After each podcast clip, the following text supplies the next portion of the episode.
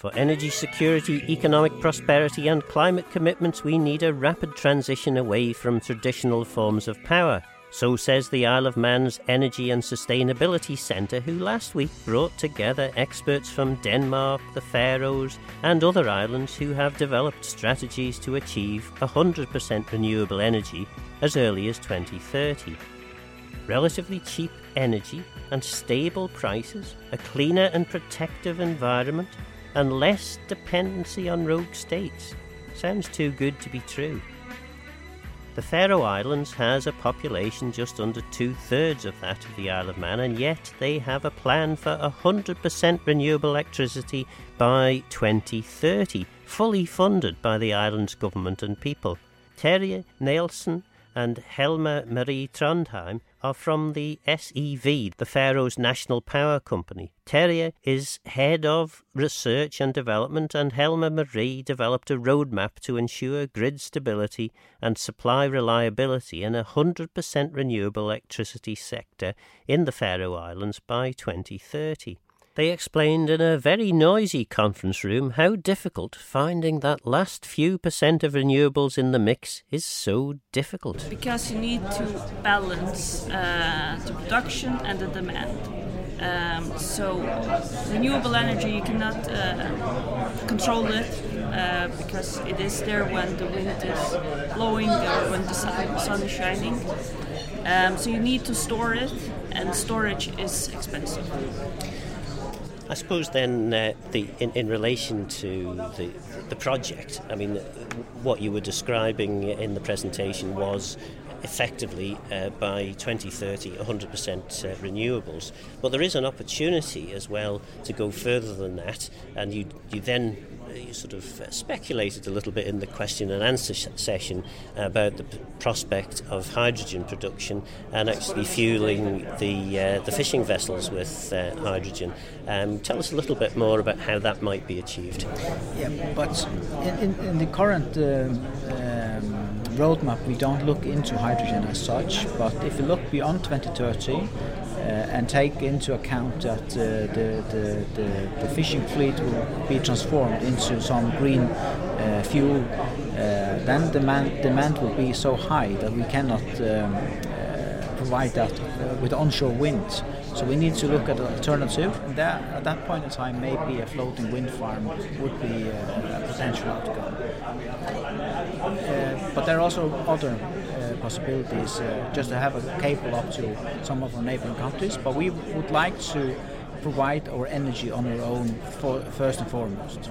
And, and, in terms of neighbouring countries, I mean, obviously you've got Greenland and um, uh, Iceland reasonably close. Uh, uh, Denmark is is is, is your uh, sort of your equivalent of, of, of, our equivalent, which is the United Kingdom. Um, the the um, how much collaboration is there between the islands, if any? I would say not enough. Uh, but but uh, I would say a potential subsea cable would most likely go to Shetland or to Scotland, uh, in my opinion at least. No, there's definitely too little cooperation uh, between the islands. There's a friend of mine who's an MP uh, and he lives on the Isle of Barra and he's got this wonderful map on the wall uh, with the Isle of Barra um, in the centre of the map and the Faroe Islands and Iceland and uh, uh, the Isle of Man island, uh, all, all, surrounding and, and um, Barra is the centre of, of, his particular world. Uh, do you think sometimes we as islands uh, and people living on islands, we tend to assume that all the all the good ideas and the best decisions are going to come from the larger uh, larger neighbours or, or, or countries on which we depend. I think quite the opposite. I think very often it is the islanders that come up with the innovative uh, solutions, and, and, that's the case here as well. So, so no, I think uh, I think the islanders are actually leading, are in the forefront when it comes to green energy and the transition. And your hopes for the future? Are you are you as confident as uh, Helma Marie that? By 2030 you will have transformed the electricity system in the Faroe Islands? Uh, definitely. We've seen that from a theoretical point of view, it's, it's doable. Uh, the, the, the, question is whether we take the right decisions in the in the upcoming years. So, so it is definitely possible, and I certainly do believe we will do so. And presumably, the, the financial sort of turmoil that the world is in uh, for various reasons at the moment um, plays a lot into, into, into your hands in as much as uh, the conventional fuel sources, uh, gas and, uh, well, gas in particular, but also oil, uh, their prices uh, are becoming prohibitively com- expensive compared with renewables. Yeah, for sure. And, what we say is that that uh, getting 100% green energy in the Faroes is is uh, is not only beneficial, but it two two times because you get rid of the oil. Uh, it's it's um, the the, um, the uh, fluctuating nature and the cost of oil, but also we benefit the environment as well. So it's it's for us it's really important. Professor Curran ceased being the Isle of Man's advisor on climate change at the end of October, but he continues to be a visiting professor at the Centre for Sustainable Development in the University of Strathclyde. He spoke passionately at the conference about the need for urgent action to protect global ecosystems so that they can continue to support and protect us in the future. Yeah, I'm delighted to be here, asked to uh, give a short presentation at this conference. Uh, and this time I've been talking more about the, the nature crisis, which is uh, so closely connected to the climate emergency. Um, we, we know that we rely on nature for so many of the, the services provided free by Mother Nature uh, that underpin our lives, our livelihoods, our enjoyment of, of living. Um, but you know, even the World Trade Organization has stated that 55% of the global GDP relies entirely on healthy ecosystems. So there's a huge connection to the economy as well, which is primarily what this conference is about the connection between the economy and climate, and uh, in what I was saying, uh, nature as well. They're so intimately connected and so intimately connected with uh, the kind of life and future that we all want uh, around the world and, of course, here on the Isle of Man. And it's not all doom and gloom, is it? I mean, the, uh, some of the figures that you were quoting uh, in terms of the potential uh, for um, world economic growth by actually addressing uh, some of the issues surrounding climate change. I mean, these figures, uh, even for, for someone like myself who has no real knowledge about uh, big finance and uh, world economies, uh, they, they, it all sounded very optimistic, which again perhaps is not what we might expect uh, from uh, people engaged in, in promoting the, the, the, the problems associated with uh, climate change.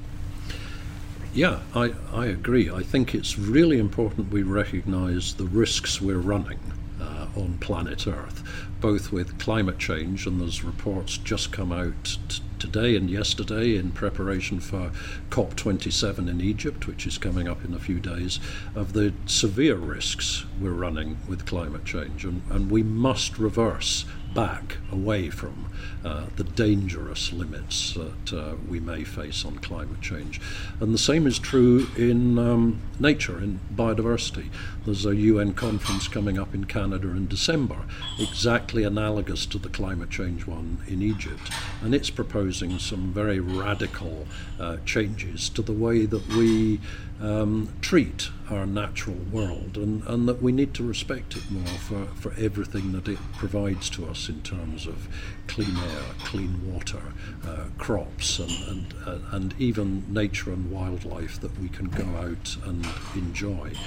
Um, so, yes, let's recognize the risks, but equally, th- there is huge amount of finance available globally to tackle these problems. It was announced last year in Glasgow at COP26 uh, by Mark Carney that uh, 450 major institutions had signed up to the Glasgow Financial Alliance for Net Zero, and they have something like, if my memory is correct, 150,000, uh, 150 trillion dollars worth of assets at their disposal. So there's an enormous amount of money can shift around and very rapidly can start doing good rather than harm. So there's there's the hope for the future that uh, money begins to move rapidly into the kind of technologies and the the, the, the, the, the kind of changes to the way we lead our lives that will solve both the climate crisis and the nature crisis at the same time. And with that amount of money shifting, we can do it very fast. And, and you also talked about the need to consider circular economy to actually embrace a circular economy.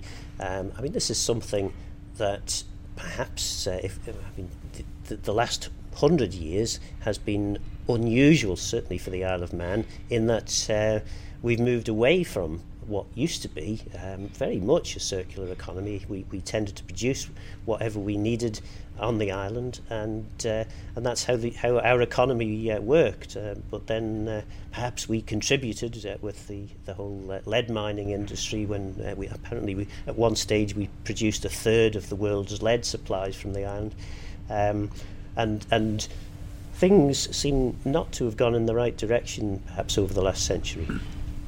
I, I think that's true, and it's a very interesting kind of cultural dimension to to what we're talking about. You know, it's been estimated that 90% of the uh, the decline in biodiversity globally is attributable to the extraction of raw materials from the planet and their subsequent um, uh, processing. 90% of the damage to nature down to that. So if we can get away from that kind of Uh, traditional, now, these days, traditional view of our uh, economy in that it's extract, manufacture, and dispose, and we move towards the more circular model, then we're going to not only reduce our carbon emissions because it will be driven by renewable energy, but we'll also uh, start reversing the damage to biodiversity, and that in turn will help counterbalance climate change as well. So these are all interconnected issues, and I believe, and, and you said it yourself, there is the potential here on an island to develop an economy that is based very much more, if not entirely, on the circular model. That is, products are designed, intrinsically designed from the outset to be made of recycled materials, but to be made and manufactured and produced in a way that they can be uh, mended and Europe is thinking about a right to repair directive so that all of us would have a right to demand that every product can be repaired rather than thrown away and we have to buy a new one. So they can be repaired, they can be disassembled and upgraded to keep them up to date and modern, uh, or if they get beyond that point, then they can be taken apart and the individual components used in new products, or bottom of the hierarchy, in this case, they can be recycled.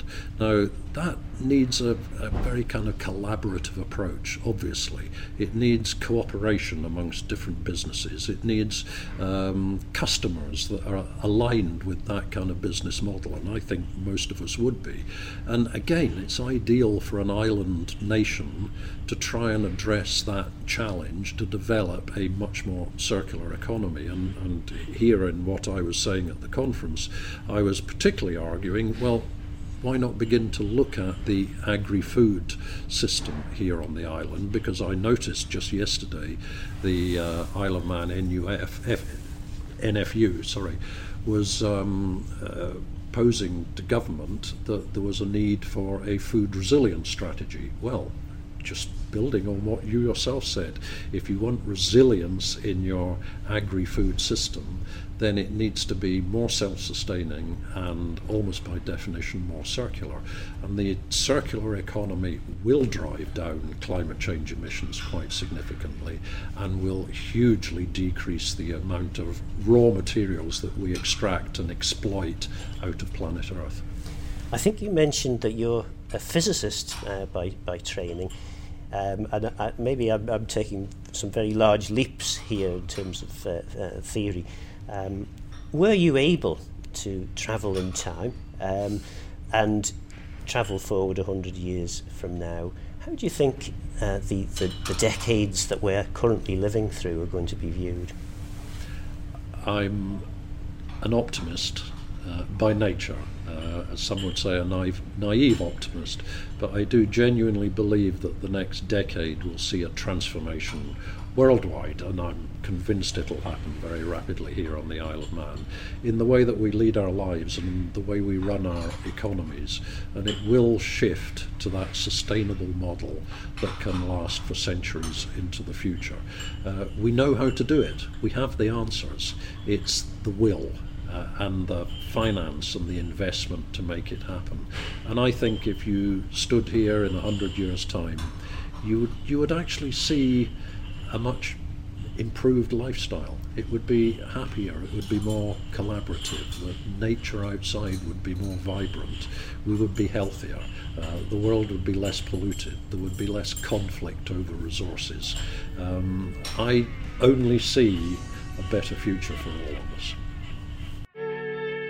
Professor Henrik Lund is editor in chief of Elsevier's international journal Energy, the main developer of the advanced energy system analysis software Energy Plan, a professor in energy planning at Aalborg University, and a world leading scientist, ranking among the top 1% on the Thomson Reuters list of highly cited scientists. He spoke of his experiences in Denmark. And, and you began today's proceedings with an, an excellent presentation, effectively um, a, a, guide to um, small countries in terms of moving from uh, a, a, fossil fuel dependent uh, society, uh, economy, to, to one which was um, uh, rely, relying wholly on, on uh, renewable energy.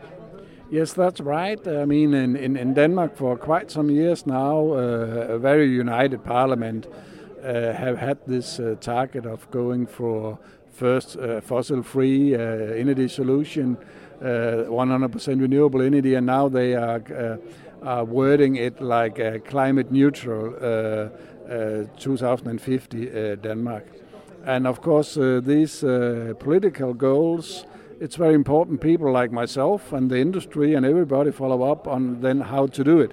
So that's what we have been engaged with. And what I basically told this morning was uh, a strategy that uh, my research group from Aalborg University, together with the Danish Association of Engineers, uh, put forward in 2006 and also uh, have been updating. And in this plan, we uh, we are very specific on what kind of technologies should we have, how should we do it, how would those technologies work together in order for Denmark to be uh, climate neutral. Uh, and we even say before 2050, we say we could do it already 2045. Maybe next time we'll say 2040 because it's really urgent that we do it uh, as soon as possible. And uh, I mean, Denmark is a field leader, uh, I think, uh, as a country. Um, is, is, it uh, is is setting a target that's so far distant? Um, to a certain extent, is that part of the problem? I mean, we, we've heard from the Faroe Islands that you know it, that they've effectively set their, their target of 100% uh, renewable by 2030. That's a that seems a very narrow target, and yet there's the, the, you have impetus then to actually deliver that change. Whereas if people think that you know the, the target is 2050, uh, there's no real urgency at the moment uh, to actually make that difference. No, that's you're absolutely right. This is very very important. I mean, setting a long-term target, everybody can do that, and then and then they're dead and gone before before anyone notices. So of course, it's very important when you do that that you actually also have a strategy, and you also start implementing that strategy today, uh, and not tomorrow, and not in five years, and so on. But the, the, that's also part of the Danish uh, Parliament to do that. Uh, so just to mention, up till now, we have built so many wind turbines that we uh, uh more than 50% of the Danish electricity is coming from from wind turbines already. As I mentioned uh, also earlier today, we have expanded district heating to half of our buildings. So half of our buildings have not experienced the, the raising uh, uh, prices from gas and, and, and electricity as, as in many other countries, simply because we recycle waste heat from industry and from power production and so on and, and heat our houses with it.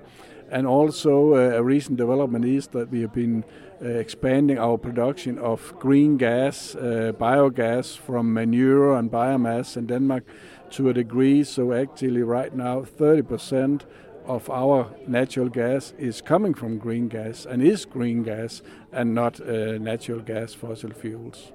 And how has Denmark overcome the the resistance that exists? I mean, certainly exists in, in the Isle of Man and may may well exist have existed in Denmark. Uh, how, how do you overcome that uh, fear, or, or the perhaps even the, uh, the, the the fossil fuel lobby, which which very clearly doesn't want the change to happen? Uh, how did Denmark approach that? Well, uh, it's uh, uh, first of all, I mean, if we take the wind turbines, it was actually the people who wanted the wind turbines uh, themselves in the 70s and 80s after the uh, the oil crisis, uh, and. Um, and so it was all this not in my backyard was not really an issue in the beginning then later on, we uh, we learned in Denmark that uh, if you have your own wind turbine in your backyard or in, in, your neighborhood, then it's very beautiful, and if you make money on it, then it's even more beautiful. But if somebody else, like a big uh, power company or something, uh, or a government, come and place a lot of wind turbines in your backyard, and the only thing you have to do is look at them and be ignored and hear the noise, and you're not making any money, and it was not your idea then uh, they are really a burden. So, and, and I think uh, we have been good at doing this in the early days. We are not so good at doing it any longer. We should learn from ourselves and our own history uh, in, in, in, in that uh, respect. But uh, apart from that, I, I think uh, this is the way to go that that people can own the, it themselves and people can also initiate it and get the idea and bring it about because again, this this seems to be part of the uh, the solution that's being offered is that you need to scale up. You need big projects because uh, there are people out there who are willing to invest uh, trillions of, of pounds, dollars, uh, krona, whatever the currency may be, euros, of course. Uh, um, the um, but actually, uh, people are more likely, communities are more likely to buy into small scale projects. Yes, but I think we maybe need both I mean, if we should have a wind turbine in my neighborhood, I live in a small village in the northern parts of Denmark. I would like to be a part of it, and my neighbors. So, and we already did that some some years ago. Now it's it's not any longer. But that that is one way of going. But I also think we need a lot of wind turbines uh, uh, offshore, for example. Uh, and in Denmark, uh, the Danish power company Ørsted had just uh, announced, together with another big company or the developing company called Copenhagen Infrastructures, that they are going to build without any subsidies or anything like that, they're going to build 5 gigawatt, 5,000 megawatt of wind turbines. Uh, this is so many wind turbines that they can produce as much electricity as a single point if that will ever uh, be, be finalized. Uh, and uh, and they are doing this without subsidies, and they will be ready to produce already from 2027 onwards. So I think that's that's impressive, and we also need that. We need both. One of the things that I found very encouraging about today is the optimism. So I'm guessing I know how you're going to answer this question. Uh, how, how, optimistic are you that uh, globally we are going to meet the, the necessary targets to keep uh, climate change um, to, to the, the, minimum necessary for us to continue to have uh, the, the lives that we, we uh, expect at the moment? There are a lot of reasons to be pessimistic. A lot of reasons, and you can list them all, and and then you can uh, be paralyzed and do nothing.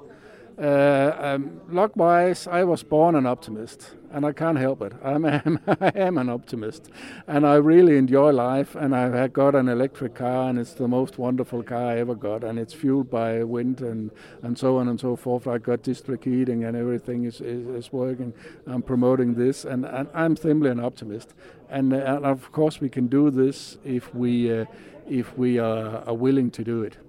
And of course, one of the messages, the clear messages from many of the speakers today, is not only is it a, a, a better way to, to, to, to do things in, in relation to climate change, but it can be cheaper as well. Very much so. Uh, I just mentioned, for example, I learned that here on uh, Isle of Man you have a waste incineration plant, but the, the heat from the waste incineration plant is just wasted. Uh, we have a lot of waste incineration plants in Denmark, but we uh, built a pipe so that the uh, hot water from the incineration plant can go out to some buildings and, and eat them. and it's the some of the cheapest heat we have, and people fight to get uh, more uh, incineration plant into the district heating system. We are even importing waste uh, in order to have waste enough to, to burn so we can heat our houses cheap. Also, I live in Aalborg uh, where there's a cement factory that actually heats 20% of, of our district heating.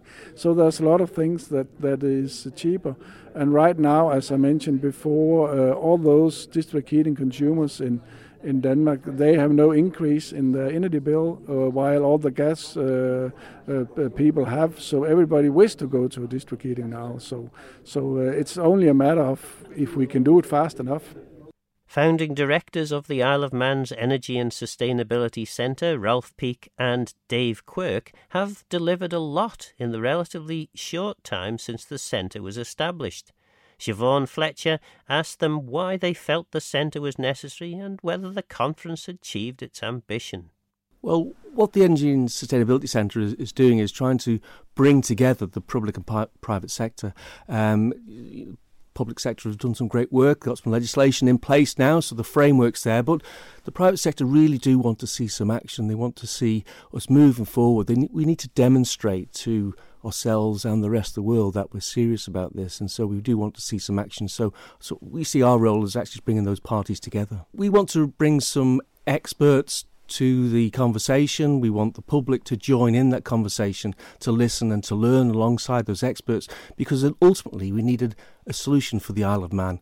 And so we're, we're all got Manx connections, and we really do want to get something that works for the Isle of Man that will give us sustainable energy at an affordable price this kind of feels like the private sector having to step in really from lack of meaningful action from the Isle of Man government in a way. So shouldn't be government be doing more? Do you think? I, I, I, see it as working alongside, to be honest. I think the government, as I say, has set out the, the framework for the legislation, and it's now really where the private sector can bring those the expert knowledge in and actually get a roadmap of what the Isle of Man needs. So I, I see it more as a partnership, to be honest. And, and the government, the government's got an awful lot of work to do in the future. You know, there'll be more legislation. You know, there'll be re- uh, managing the public's expectations. Government will play a key role in this solution, but we also do need the private sector. Professor James Curran summed it up in his impact report, you know, three years ago. You know, we you can't do this alone. The private sector must work with the public sector. Do you think that that message has kind of gotten through a bit, that cooperation? I mean, at the conference last week, it was opened by Minister Jane Poole-Wilson. You had a lot of ministers present, you know, I saw them all there. You Do you think that message is getting through that we need a bit of cooperation between that, like, public and private sectors? I do. I, I do think it's uh, getting through, and I, I'm very grateful for the time um, that Mrs. Poole-Wilson gave. She she stayed the whole day, listened to every speaker, and, and gave a great summing up at the, the end. So we know that government are listening, and we know that they do want to do something. I think we saw a turning point in, in COP26 last year where we saw the, the international financial houses come together and realise that they've got a part to play in this. They need to take some responsibility. And we really did see a change then. And I think that's now here on the Isle of Man. I think the conference really has enabled senior government um, politicians to really understand that we had some senior officers in the room as well alongside the MUA. So the right people were there and they heard directly from experts who are on the similar journey to us, but people from the Faroe Islands are actually two years down that, that road, which is absolutely great to hear that firsthand. And um, Dave, bringing you in a bit here, you provided the conference with a summary of the best options for sustainable power in the Isle of Man. So, what are they? Yes, well, we've been working on this for a few years now, but similar to the Faroe Islands, what works well in the Isle of Man, of course, are, are invaluable fuel is wind. Uh, so, so uh, wind turbines will be part of the solution. Uh, solar as well. The, the, there are sunny places on the Isle of Man, so that combination works quite well.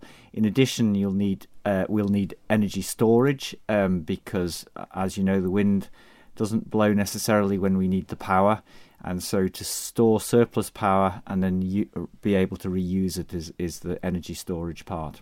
Well, I live in Denmark, uh, who were at the forefront, who have been at the forefront of the energy transition. Of course, it's thanks to Denmark we have actually a wind industry at all. It's uh, they started investing in the early 80s, actually related to an oil crisis. So, so that often cause, motivates people, and uh, that investment, early investment, has meant now wind uh, wind is really the cheapest form of energy by a long way. It's probably four, uh, four times cheaper at the moment than, than oil or gas. Um, so that gives us uh, room for uh, additional investments as well, and, and provides revenue for the Isle of Man to, for instance, to to improve the infrastructure. And um, Professor Henrik Lund came over from Denmark as well to the conference last week, and I was chatting to him about district heating, which I'd never heard of, mm-hmm. and he was saying that's something we maybe could have or should invest in the future here. Do you think that's something we actually reasonably could do? It's probably a medium-term investment but what it is is essentially warm water. You you see um, films of New York and you see steam rising. That's district heating. And so what what you use is either waste heat, which could come from, for instance, the energy from waste Richmond Hill, or you can um, have community scale heat pumps, for instance, that would produce warm water, and then you distribute it to homes. The advantage of it is it's at scale, so it's cheaper than, than everybody individually having heat pumps uh, and it means it's trouble free. You don't have to worry. Uh, so I live in a in Copenhagen. I live in an 18th century house, which uh, because it's a listed building, can't have double glazing. It's it's theoretically not not very in, in energy efficient. But the we we get warm water, and, and that house is warm and dry the entire year, and it's cheap and uh, trouble free. I mean, I definitely think that's something that we would we would all love to have here, especially you know cost of living crisis as well yeah. now that everyone's contending with. Um, so here for the Isle of Man, you mentioned wind power. That's something that's always in the conversation here. Why is tidal and wave power not in the mix? And you know, nuclear power and geothermal power surely yeah. they could be considered too. They're they're all interesting. We've we've considered. We think we've considered all options. Um, the the the you could say the problem with tidal energy and wave energy is that it's it's expensive. What didn't happen in the 80s was investment in wave and tidal, so it's well um, far behind wind and solar. So if you want to buy something relatively cheap off the shelf, then it's wind and solar. However, Faroes is investing in tidal, as is also uh, the Orkney Islands. Um, but it's just at the moment four or five times more expensive. It's it's the same price as oil and gas actually. Um, so if you're going to cheap, choose the cheapest option, then it's it's always going to be wind and solar at the moment. As regards geothermal, what you need is heat in the subsurface. It needs to get fairly warm fairly quickly when you drill a borehole, which it doesn't in the Isle of Man. The Isle of Man is relatively cold. Um, and uh, the other thing you need is water uh, because you bring warm water up, and there isn't um, aquifers or deep water reservoirs in the Isle of Man. So the two the two elements you need are not here. So it's geologically it's not suitable for geothermal. And nuclear is an interesting one, but uh, none of the world's uh, nuclear waste uh, is in permanent storage. So that's we've got an inheritance there. Um, of course, uh, uh, the power plants have to be decommissioned at some stage, which is an, a, a, real expense. Uh, that's true in Japan and France at the moment, um, and it's it's a really expensive um, technology to build in the first place and takes 15, 20 years. So, really, if we'd thought about it properly, maybe um, many years ago, we would have had we would have done it properly. But because the investment didn't happen, and because we haven't dealt with the waste, it's not really uh, an economic option or an environmental option at the moment. Anyway, we've got arguably a rich reserve of gas in our eastern shore. Mm-hmm you know, playing devil's advocate here in a way, shouldn't we be exploiting that before going after more some of more these more renewables? Well, the reality is a very small chance there's actually a gas resource offshore Isle of Man.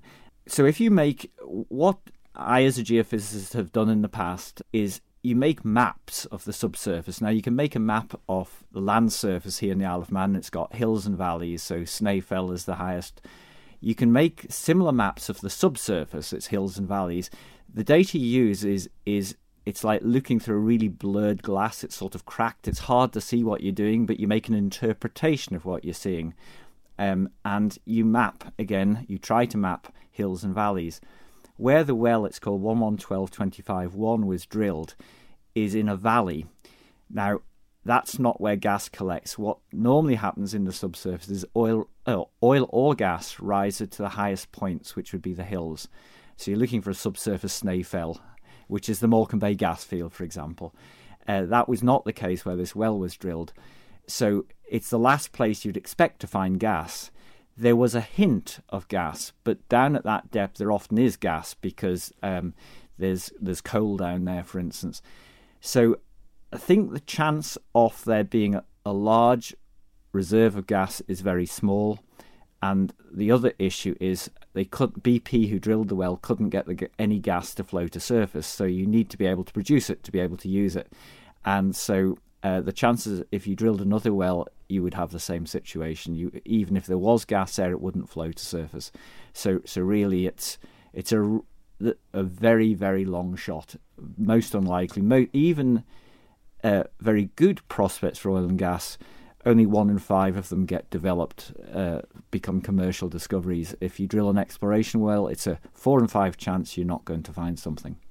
So actually, our um, you know wealth of uh, rich reserve of gas that we all think we've got around the island might actually just be a big myth. It, I think it's been exaggerated. It's it's a very very small chance of finding something that would be, and of course, it still takes eight years at least to develop it. So it's too late then anyway because by then the gas turbines will be out of service. And it's not going to address the current issue, whereas, uh, you know, you, we could develop wind and solar in a few years onshore. So then, do you think that renewables can deliver that cost-effective and reliable energy for the Isle of Man? Then, if we get working on it now, absolutely. Um, provided the, the legislation, the permitting is, is relatively streamlined. That uh, so so there is a sort of onus on government to make sure that that can go through fairly quickly. Uh, then um, yes, we we can uh, produce a surplus of wind and solar power. Um, the one thing is making sure that you can have the power when uh, demand requires it. So so there is a, an element of storage there, so that um, when everybody turns on their television and, and uh, that there's power available. Just to put it to you both quite bluntly, really, shouldn't we have done all of this years ago? Yes, you could say that, um, but you've got to start from where you are. Um, I think where we are now, it's easy for people to see the benefits of renewable energy. I think um, with the recent price increases in fossil fuels, people can are really now paying attention to that because it is going to affect their their their costs. Um, but I think it's also the right time to do it now. There's more people in the world really starting to understand the damage that's been done, and this is a solution. This is a solution that will give us that affordable power, enable us to to live uh, comfortably and, and warm, and um, and not harm the environment. So now is the time. Yes, we could have done it before, but this is where we are. So I really hope that you know what we're trying to do. We'll we'll try and give people that that roadmap, that clear direction that it is the right course to go down? In hindsight, it would have been better to invest, but at the same time, now is very opportune because wind and solar is about as cheap as you could, as it will get, certainly for the next couple of years. And of course, business is now requiring green electricity, green power. And, and so that would be if we if we do it now, it will also be if we've got a, a roadmap that uh, you know within a few years we're going to have our own green power. That's going to attract new business here as well. So I, th- I think it's a perfect perfect opportunity now. Yeah, I don't think we've got the option of actually just sitting back and, and seeing what happens because if you do that, we know that some of these international companies will have to leave the island, so it's not an option to do nothing. Standing there doing nothing, we will actually uh, see an erosion of our international uh, finance and, and company base, and we don't want that. We want to try and attract government you know, does spend money on trying to attract new business here, but really the urgent and important thing now is to actually keep the businesses we've got. And to do that, we need to not only have a policy in legislation, which we've got, but we need to have clear direction and intent on the government side as well as the private sector side that we do want to embrace this renewable energy and we do want to have a green, sustainable, affordable future.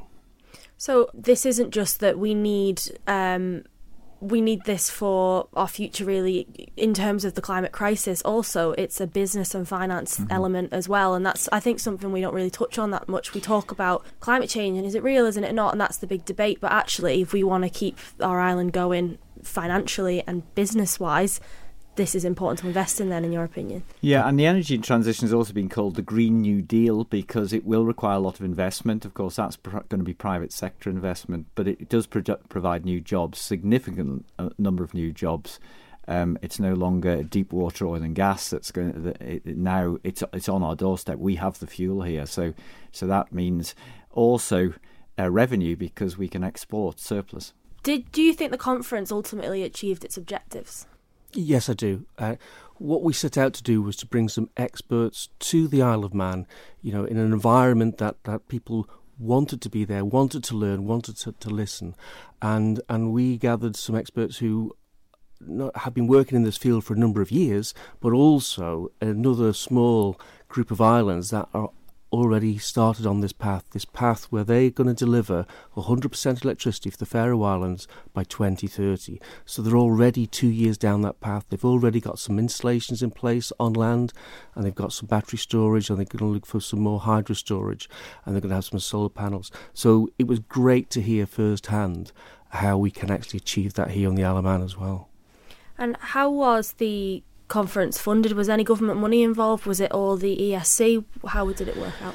Yeah, no, was no government uh, funding. It, this was completely independent, um, and and the Energy and Sustainability Centre put that on. We have got uh, some uh, financial partners, which we're very grateful for. Uh, KPMG, Peel, and Zurich have, have really helped us uh, initially at the start.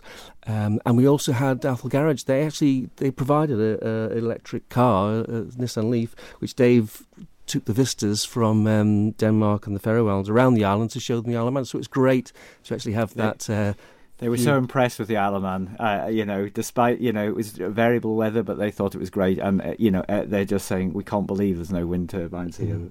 There's really, really no renewables. So, so it's ready to go, I think, is yeah, they, they, they can see the real opportunities here. I assume they were like nice and safe and dry in that car, though, rather than bombing around on a motorbike in the rain. You know, it's probably a different view. I mean, we love it here, but maybe being in a, a dry electric yeah, car yeah. would be helping there. Um, so then, what's next for the ESC then going forward? Well, we have um, mid-November, so 15th to 18th of November, we have some courses and we uh, we have two workshops.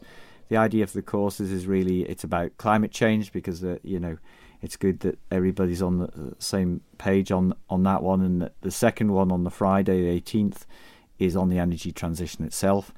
Uh, but the, the the on Wednesday we have first of all highlights of the conference in the morning, um, the 16th, and then uh, in the afternoon, uh, we're going to have a workshop where we, we're going to try and, and, and see what we all agree on and, and start a roadmap to, to see, okay, well, this will work for the Isle of Man, this won't, and, and come up with the recommendations then, for instance, on, on things like um, legislation. And we must thank the Manx Lottery Trust for enabling those courses to be available to the public, but also free of charge to the public. So we'll be able to get your tickets on Eventbrite. It's not quite free of charge, but it, the only the only cost is actually refreshments. So it's yeah. it's it's a very low cost. Yeah. We're you know ahead of COP twenty seven. It's the, the the buzzword on everyone's lips right now to do with um, environmental issues. There's you know the latest reports out are quite bleak really on the global failure to cut greenhouse gas emissions ahead of COP twenty seven. So do you think is all of this going to be a bit too little, too late, or do you think we can get it back and you know fight the climate crisis properly? I think it can definitely be um, attained. We we can meet those targets, but it is it'll it'll take a will and a want to do it, and that's what we're trying to do. We're we're not trying to criticise um, parties. We're actually trying to give them a roadmap and an opportunity to deliver it, but it will take effort and it will take a real desire to do that. But we think it's worth it. We love this island and we think it's worth doing that to, to catch up for the years that, uh, if you like, we haven't started. And, you know, just thinking of the Isle of Man as 28 years till 2050 when we'll have net zero, net zero emissions. We have all the tools to do that actually much quicker than that. But if you think from 1903 to 1931, when Wright brothers first started flying, and 1931 there were passenger planes flying to, to across to New York. Um, so so you can achieve an awful lot in in a few years. Um, so uh, but the difference this time is we ha- it's it's uh, it's economic. it's going to make a, a, a real, um, you know, it's it's going to be the new future for the Isle of Man. And we need all that government investment and private sector investment as well to make this happen. Well, I, I would say we actually need the private sector investment, and we need the government will yeah, and want to do it. They'll enable it. Yeah, facilitate it. Yeah. So it's not the taxpayer necessarily. The government needs to, to really get behind this and, and try and make it as easy as possible um, for legislation for um, for infrastructure to be built.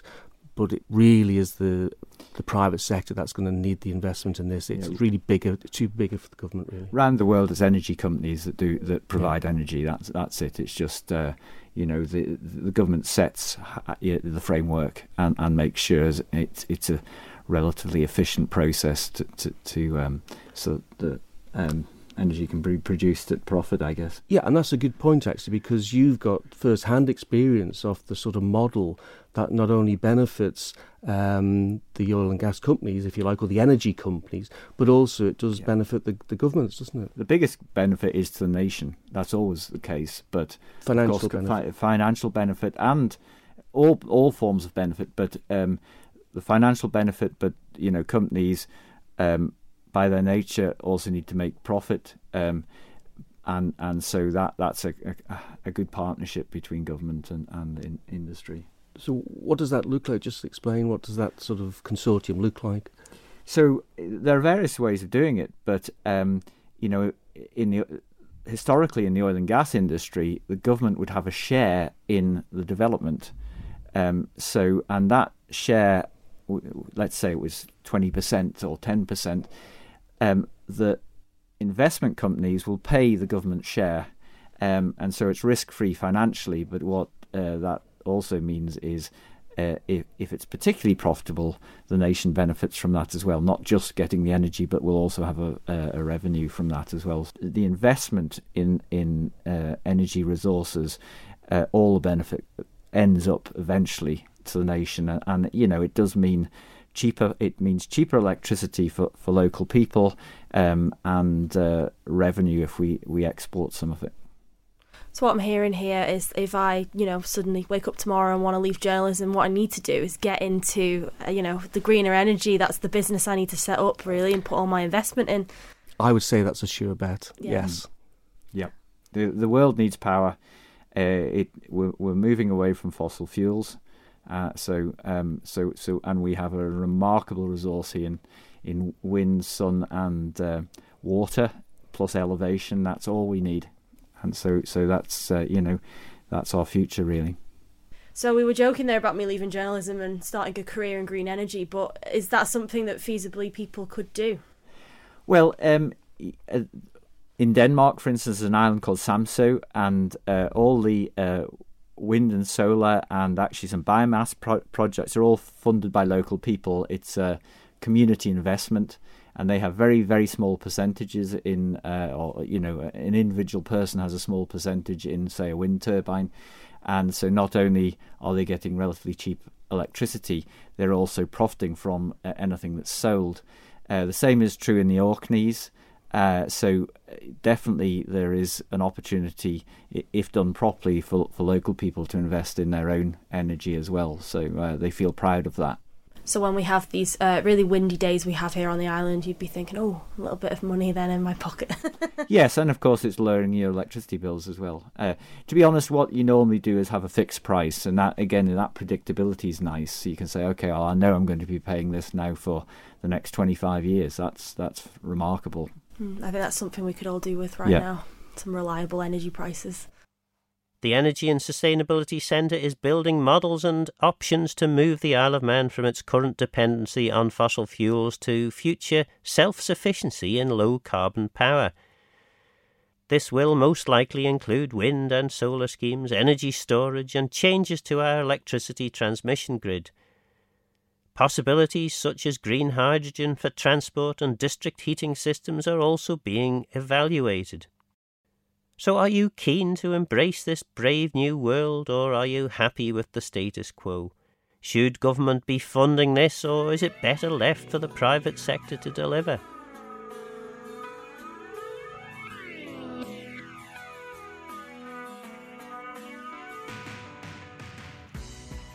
I hope you enjoyed the programme, which is available as a podcast from Manx Radio's website.